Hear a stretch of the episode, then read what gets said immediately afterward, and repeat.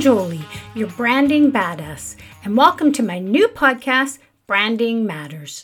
Before I introduce my guest today, I wanted to share with you that this episode of Branding Matters is going to be a little different. The conversation takes a bit of a detour away from branding and veers into more of a spiritual direction. The reason being is that just over four years ago, my guest was given one year to live. But against all odds, he is still here and living what he describes as a life with purpose.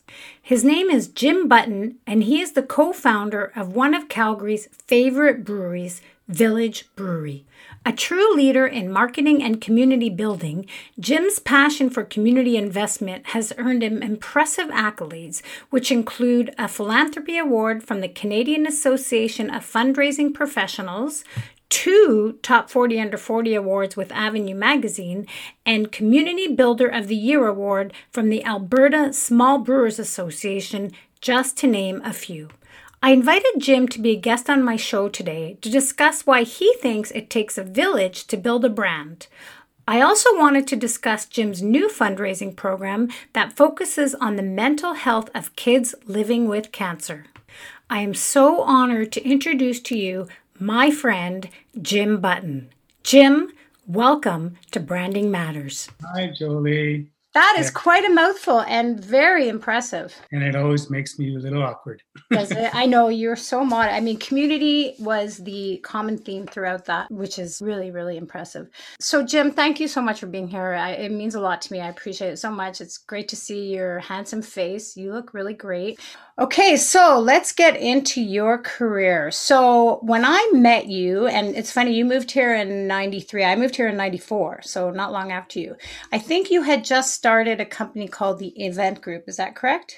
I had, but for four years before that, I had a company called uh, Financial Planning Initiatives with my brother. Yeah. Okay. And then I so that I, I left that and uh, started the Event Group with Dave Howard. Right who is a client of mine today.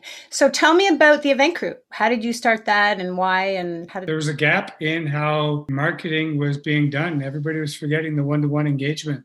Mm-hmm. It was all about, you know, I came from a media background where it was all GRPs and cost per thousands and things like that. And uh, they weren't, in my mind, taking the time to really understand their consumer and what motivates them and what changes their mind and or encourages them to buy your product. And that's the one-to-one engagement which was provided by events. So got into that. And how long did you do the events group? And you guys you were pretty successful. You did some pretty big events in calgary. Seven years, seven years i think. Okay. That was great. It was yeah. a great time. Loved it. Yeah. i know you were having a lot of fun. Oh it was fun. Big yeah.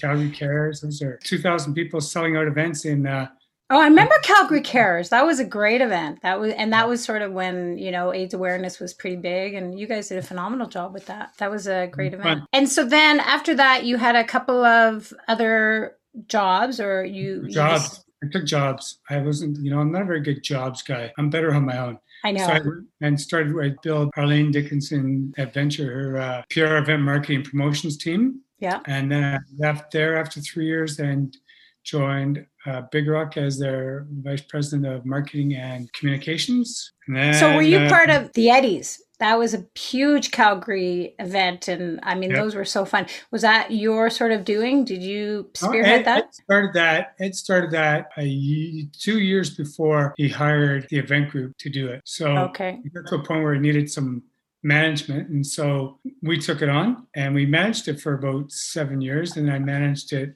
obviously internally. internally. I was there for three years, quite a long time, but it was fun. The Eddies were great. You know, I mean, I was working in advertising at the time. I was working, I think, at Ogilvy and Mather, and I remember actually a couple guys I work with entered in one. And for people who don't know, I mean, the Eddies was just you. You we had people. I think it was just local. I think, and then eventually it became national, where they would submit their own ad to sell Big Rock beer. It was great marketing. It was oh, great. Imagine how hard that would have been to make videos back in the 1990s. Say that again. Right? Like you know how hard it would be to make a video back in the 90s? Oh, right. Exactly. Not like today. oh, yeah. They had the Super 8 cameras. And oh, yeah. I remember. I know. Now well, it would be easy. Look at it this way. They had an event where it sold out 2,200 people yeah. in under 12 minutes. That was our record. Oh. Back when you had to phone in to get it. yeah. Wait, so 2,200 people drinking your beer, giving $100 to drink your beer and watch your beer commercials and sell yeah. your and make commercials about your beer. Making commercials, what like it was a brand dream, and I don't know why they they stopped doing it, but it was a shame. It was it really was brilliant. And so then obviously beer is in your blood. So let's fast forward to Village Brewery. Tell me about how you got involved in that and what motivated you to start that. I was at Big Rock at the time and they let me go. yeah. And their uh, loss. Their loss. Well, Ed hired me back full time there to try and get it back its roots of community. And right. At the time, they're they're doing much better in terms of that now. But at the time, the people that Ed, that I was working with were very much more focused on what the uh, multinationals were doing and trying to emulate their behavior. So I had a lot of fighting to do to try and keep things like the Eddies alive. Anyway, okay. so when they let me go, there was always a group of people at Big Rock that I was friends with, and we always talked about what if. If I had my own brewery, I would and all those things. And so a bunch of us got together and started the process. Turns out there was two different groups starting a brewery at the same time. And there hadn't been a new brewery in, in Calgary in 15 years. And so the fact that we phoned up Larry Kerwin, our buddy who was a brewer, and said, Larry, who would you hire as a brewery? He says, why would you ask that question? Hmm. well, because we're starting a brewery. When? As soon as we can. Where? Calgary. He says, we better talk. I said, why? Because I'm doing the same thing. Oh, no kidding. Okay. So we did a little philosophical dance to see if we were all aligned. And as it turns out, we were. So the group got together and there was uh, five of us, soon to be six of us as partners that started that brewery. Okay. With a collective, at the time, 140 years of beer experience between all of you? We were very, very experienced. We had a marketing guy, we had a sales guy, we had a, a, CFO of a brewery, we had a brewmaster from a brewery, we had guys that took apart breweries and reassembled them for 15 years. And obviously that's, a brewmaster, the most experienced brewmaster in the country. So yeah, that's yeah, amazing. We're well set. And so the name, I mean, I'm assuming it comes from just that again back to that whole sense of community. It takes a village. Absolutely. Absolutely. We we looked quite far and wide for a really funky building and location to build it, but it was taking way too long. And the rules back then were be able to brew a million and million and a half bottles of beer a year was the size of the facility. Obviously now you don't have to do that. And you couldn't be in an inner city kind of scenario. You had to be an industrial. So we were trying to break all those rules. And the original place that we were going to be was in the East Village. So it was going to be the East Village Brewing Company at the oh, very, very beginning. Yeah. But after that didn't work out, it just not all the ethos of it takes a village was there. Drop the east, it became it became village, and it's all about is that exact how do we as guys that have been around for 140 years how do we how do we do it differently? How do we not just sell beer? How do we recognize what we've all experienced which is that beer is actually a currency onto its own and that it is a social lubricant and it brings people together and you can make things happen when you when you have beer. So I said let's let's build a better community around using beer as the uh, as the focal point. Kind of fun well, I think, you know, I think that's brilliant. I mean, back to when we talked about the Eddies and how it sold out so quickly. And, you know, I listened to one of your TED Talks and you talked about, I think it was one of your TED Talks, and you talked about you can invite some buddies over and say, I'll pay you 10 bucks an hour or I'll give you a case of beer. And everyone will go to the beer because it is that experience, right? When you talk about branding and you talk about, you know, you're not, sell- you're not really selling beer. You're selling an experience. You're selling that sense of community. And that's really, you know, when we, when I talk to clients about branding and when you try to brand yourself, you're, you're, you're trying to sell the experience of community and of like having a beer versus here's 10 bucks. Exactly. The story I always say is, can you come help me move this Saturday? I'll pay you 2144 plus right. Because that's a case of beer or yeah. whatever the cost of the beer would be. The person would say, if you said the financial, then it becomes a commoditized conversation versus if you have a uh, an emotive yeah. scenario. Let's have a beer help me move, then it becomes more about getting together, having conversation, helping each other out. So where did you come up with social lubricant? Is that yours? Probably just is. Off the top I, of your head? just seemed natural to yeah, use. It's great. I loved it when I heard it. I was like, that's awesome. Sticking to the whole theme of community, tell me a little bit about Circle Carnival. How did well, that, that, start? That started. And what um, is it for people who don't know? It's a food, beer, and music festival. There's it's, that beer again. And music is another thing, right? Isn't music another thing that brings people together? The arts are, you know, like if you didn't have a world of color, you would oh. you'd be deprived. You would, yeah. you know, God bless engineers and accountants, and we need them, and they're very good at what they do. But if you only see black and white, then you're missing an awful lot of color.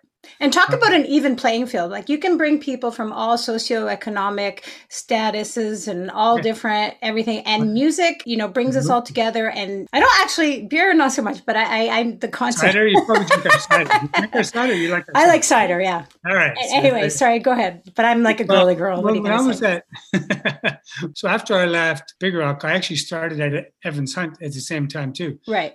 The digital marketing firm at the time, a small group of people and it's now upwards close to 100 people. Mm-hmm. Um, so I was doing that and Evan and Village Brewery at the exact same time. So for eight years, I had two roles.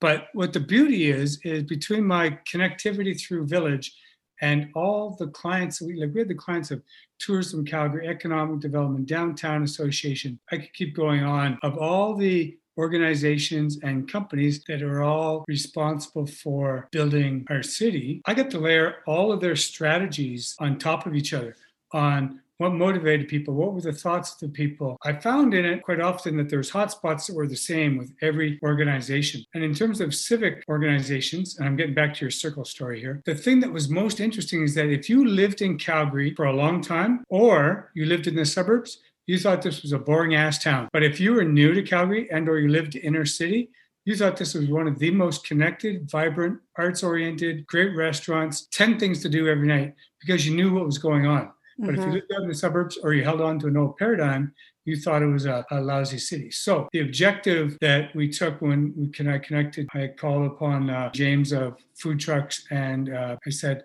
let's create a festival. We'll start it inner city but the objective is to slowly move it out to the suburbs because by starting in the inner city, we'll get all the people that love that stuff. And it filled out. Like we sold, we had like 7,000 people attended by our third year. Amazing. And uh, it was incredible. There's food trucks everywhere, music stations everywhere, yoga. There was kids all day long. It'd be full of kids and music. And then the evening, it would be real dance centered music. Beer was, you were able to drink beer all throughout the whole thing.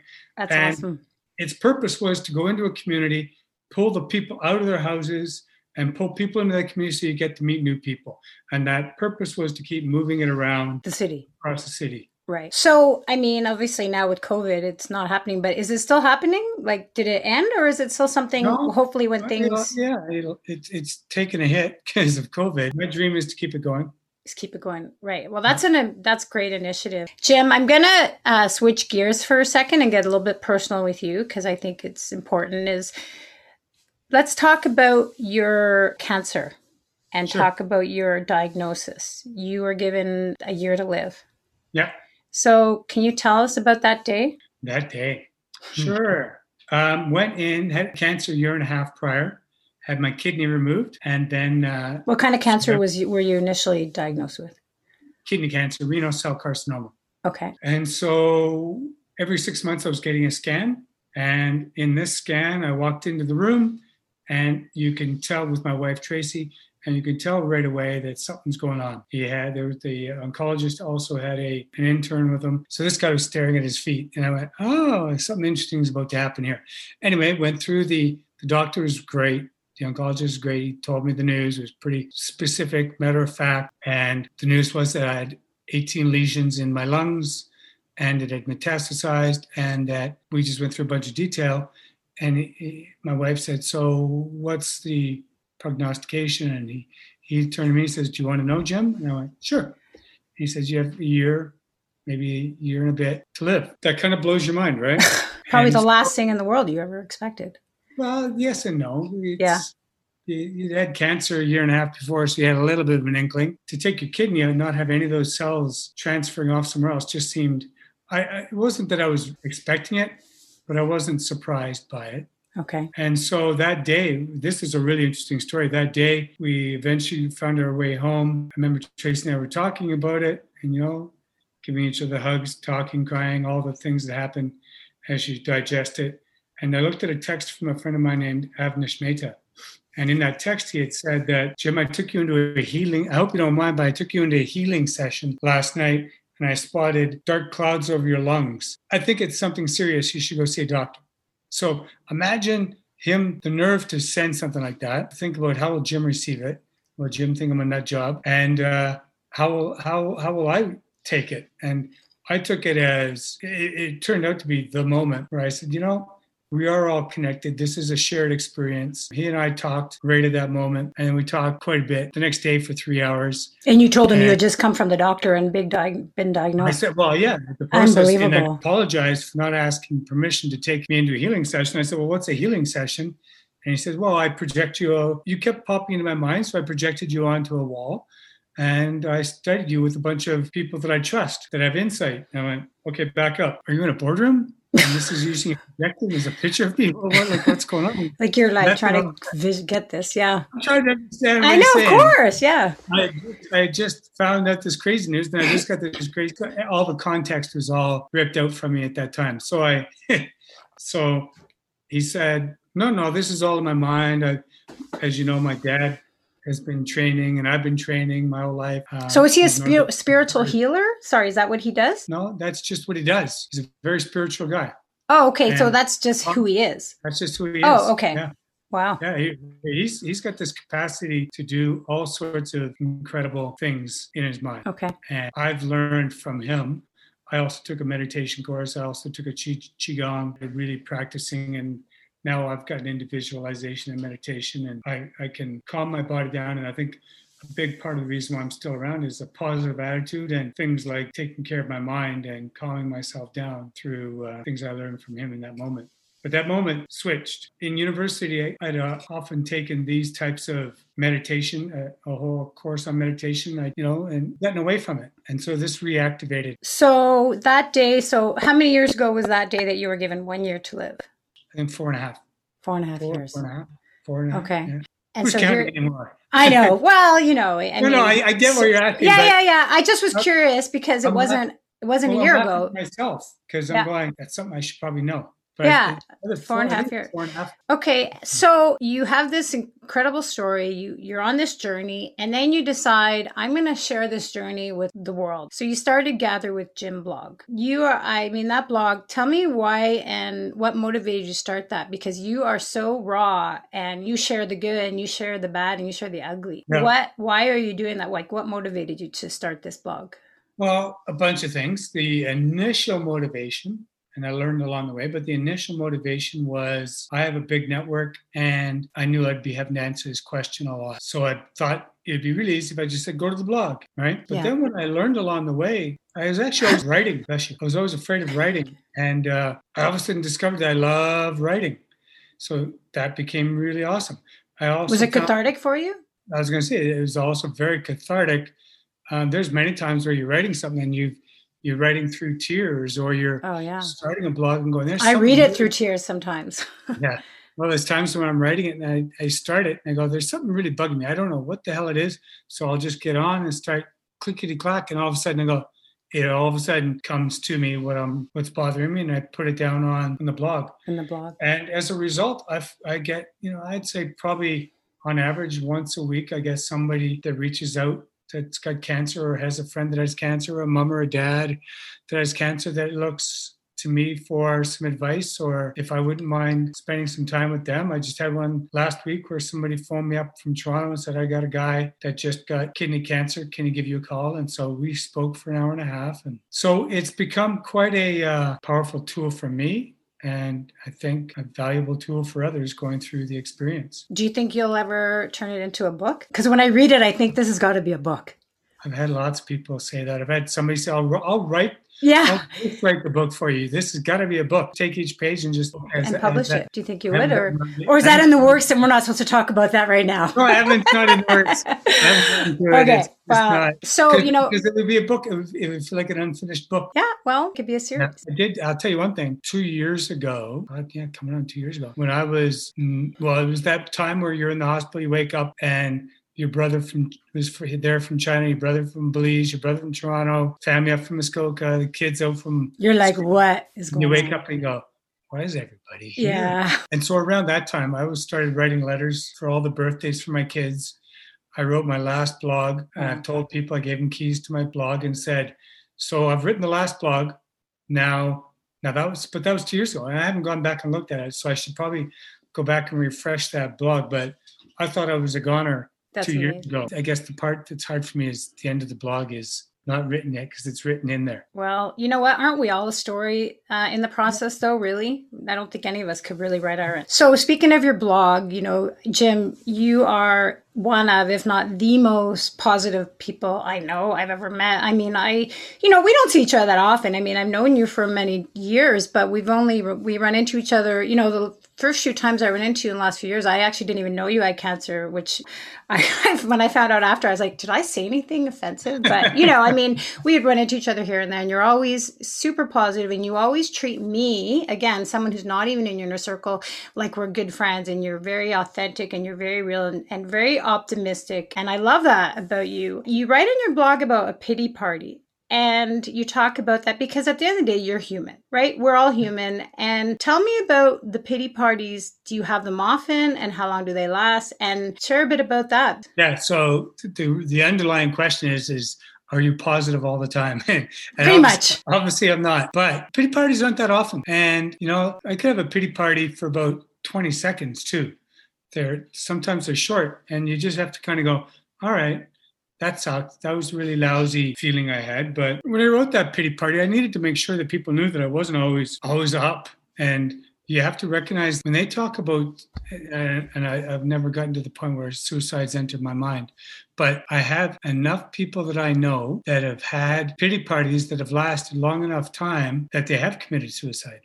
And I know enough people that have committed suicide that you would not know on the outside that they were having a pity party inside. And so it's important that even if somebody looks like they're having they're always positive and they're always doing great that they don't also have tough time and so that's where the shared experience and the shared responsibility we already we all have is when you ask somebody how they are is to actually genuinely ask and to not be afraid to ask the second question if you have some doubt in the veracity of that response at that time. Well, the standard answer is usually I'm fine. Yeah, I do want to touch on that, Jim, for a second because I agree with you wholeheartedly. I do also think, though, that you know there are because I I have the same experience. You know, I think there's also the mental illness aspect of it. You know, I think when people are, you know, we have a lot about mental illness and depression and awareness about that, and I think that you know there's a pity party, but then you know there's people oh, who are have suffered from clinical depression and oh it's it's out of their control. Hundred percent, and I had a glimpse of that back in about right when I very first started on chemotherapy, there was a drug I was on that I was dark. I did not want to talk to people. I couldn't understand why people were happy around me and how rude it was that they were talking about how good the food tasted, everything. And well, I'm sure you went into a depression, no doubt. So it was a chemical induced one. Yeah. And it gave me a wake up call to understand how tough depression is and how mental health is. It's a disease that you cannot manage on your own. And that's why I was saying it's a shared experience. Because if you do have a mental illness, and you do have somebody there that is with you your chances of coming out of it and or surviving it and or managing it are always better. And that's the point of the pity party. Right. Right now with COVID, and there's a lot of people that are struggling and suffering from maybe not necessarily um, chemical depression, but just it, times are tough. And I'm sure there's a lot of pity parties. So you also talk about this book that you said was really helpful for you, you know, Man's Search for Meaning.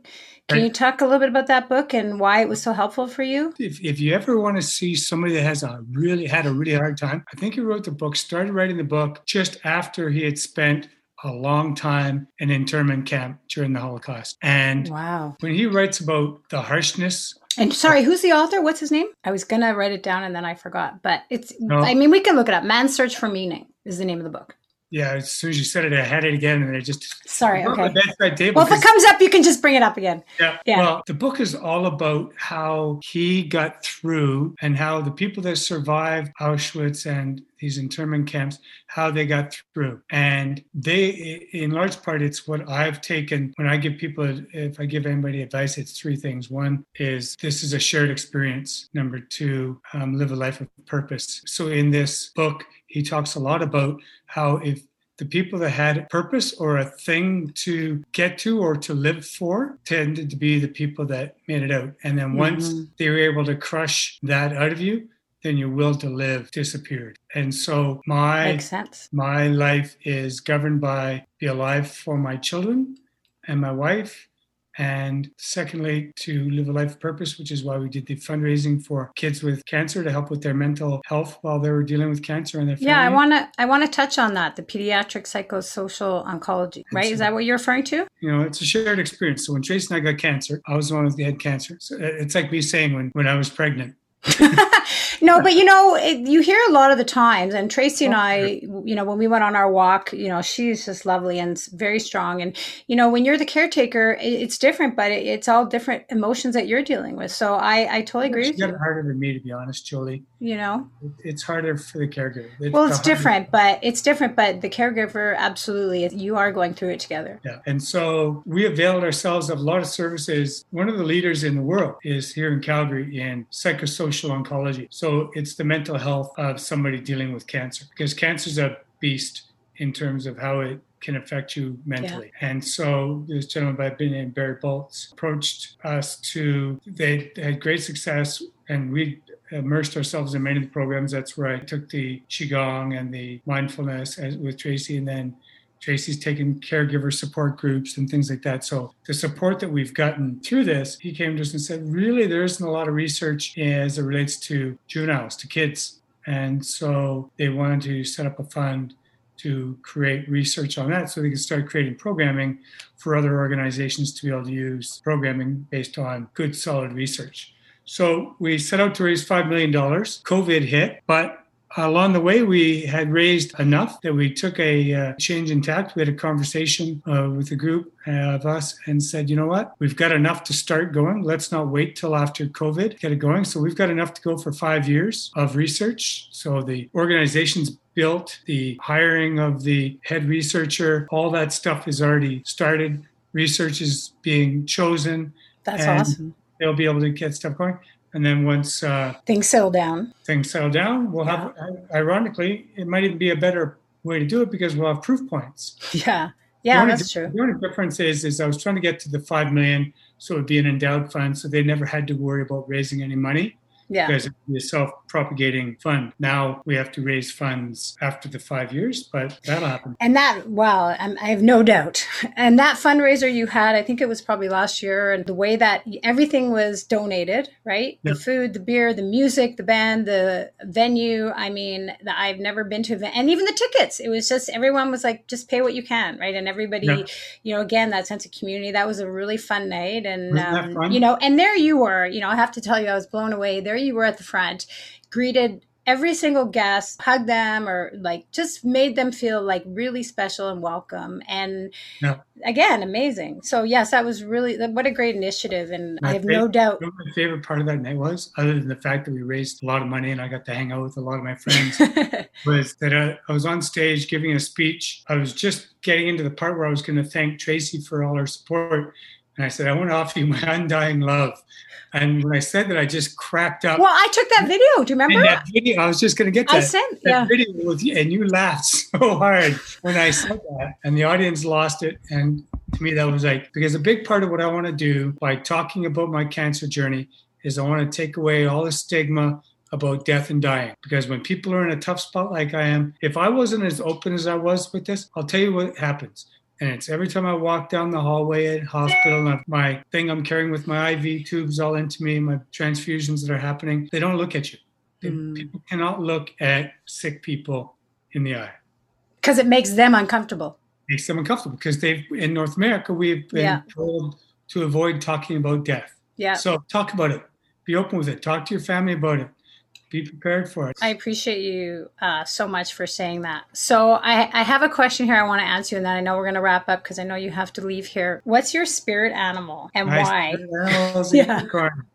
unicorn, yeah. And unicorn. can you tell us why? Because I think that's such an awesome story. Well, that was uh, I kept going in and out of the hospital. I almost had this near death couple of times within a six month period. Tracy said, uh, she looked me in the eyes, held me by the cheeks, and said, you're a freaking unicorn because I kept coming yeah back. surviving and then wasn't there a story about where you were visualizing about your oh, cancer oh, and I told this in my ted talk and it freaked out the whole audience i know but it was so great because then i love that one of your friends gave you a picture with a unicorn carrying the buffalo yeah. yeah. to stomp yeah, out the yeah, cancer. Yeah. Story, the story in short is because I was visualizing, I was able, I had actually asked my radiologist friend to take my scan, superimpose it over a picture of my body so that when I was meditating and visualizing, I could see exactly where the tumor was in my pancreas because that's what's causing me all the problems. So I could go in there and I could work on it in trying to reduce it. And then when I found when I went down there to work on it, I started taking like lasers and lightsabers and hacking in it. And I've always said I'm not fighting cancer. I've always said it's not a battle. I said I'm living with cancer yeah. and I've got to learn to live with this. And so it felt contrary to my belief system that I was hacking away at it. So I called up Avnish and I said, Avnish, I'm doing this and I don't believe in I think I'm I can see it and I don't believe I'm doing this. And he said, Well, what if, and his spirit animal is buffalo. He says, What if you have little baby buffaloes? I think he might have been joking, but so What if you have little baby buffaloes Stomping on top of it and stomp on it? Yeah. So okay. So I went down there, I'm visualizing this one day, and I'm doing really well, but I get up to the tumor, and the tumor is no longer flat on my pancreas. It's actually up like a mushroom. And I look at it and I go, wow, that's crazy. I was, I've got all these buffalo here ready to go and can't reach it, but they can't reach it. And I, I, I don't know how, med- how, how this visualization honestly works. I just go into this meditative state and then it's with an intention. Oh, yeah. and these things start happening. So this happened this day. The buffalo get up to it. We can't get to it. So all of a sudden, out of nowhere, the, these unicorns start picking up the buffaloes and they drop them on top of the tumor and what's happening is it's all dusty up there and the buffalo can't see the edges. So it's fearful they're going to fall off. So all the unicorns started taking them down. So it's a weird story. And it is weird. When I was in it, I was laughing. And I came out of the meditation. I usually meditate in our bedroom. I came out of the bedroom to the uh, living room. Trace says, What was so funny in there? I said, You're not going to believe this one. I love it though, Jim. I mean, you know, whatever it takes, and and I do believe visualization is huge and extremely powerful. So I love that story. So I just want to finish off. You know, when I reached out to you originally, I asked you to be a guest on my podcast. My brand is Branding Badass, and the first thing you said to me was like, "Well, I'll do it, but I'm not a badass." And you know, I think that's so interesting because when I think about a badass or my my definition of a badass is somebody who is, you know, gets knocked down and is constantly gets back up and who is authentic and real and is themselves whether they're sitting with president of big company or sitting with someone you know on the streets they're always themselves they're always authentic they always say what they mean and they always do what they mean and is just a real fighter. And I mean, I think you personify all that. So you're probably one of the baddest asses I know. Yeah, I have so, no ass. So it's it's it's a compliment, and I just want you to know that I think you're a real badass, and I am so so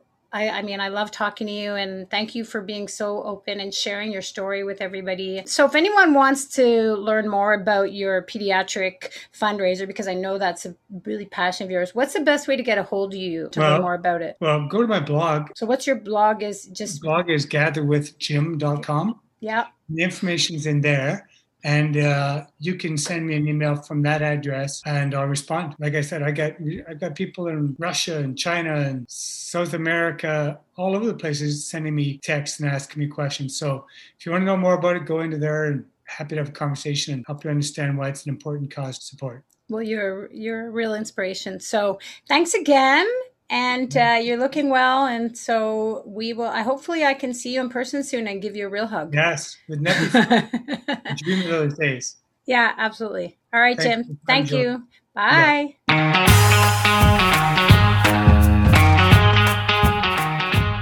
And there you have it. Thank you so much for tuning in. I hope you enjoyed the conversation with my friend Jim. This podcast is a work in progress, so please make sure to rate and review what you think and please subscribe to Branding Matters on whatever platform you listen to. And if you want to learn more about the branding badass, that's me, you can find me on Twitter, Instagram, and LinkedIn under, you guessed it, Branding Badass. Thanks again, and until next time, Here's to all you badasses out there.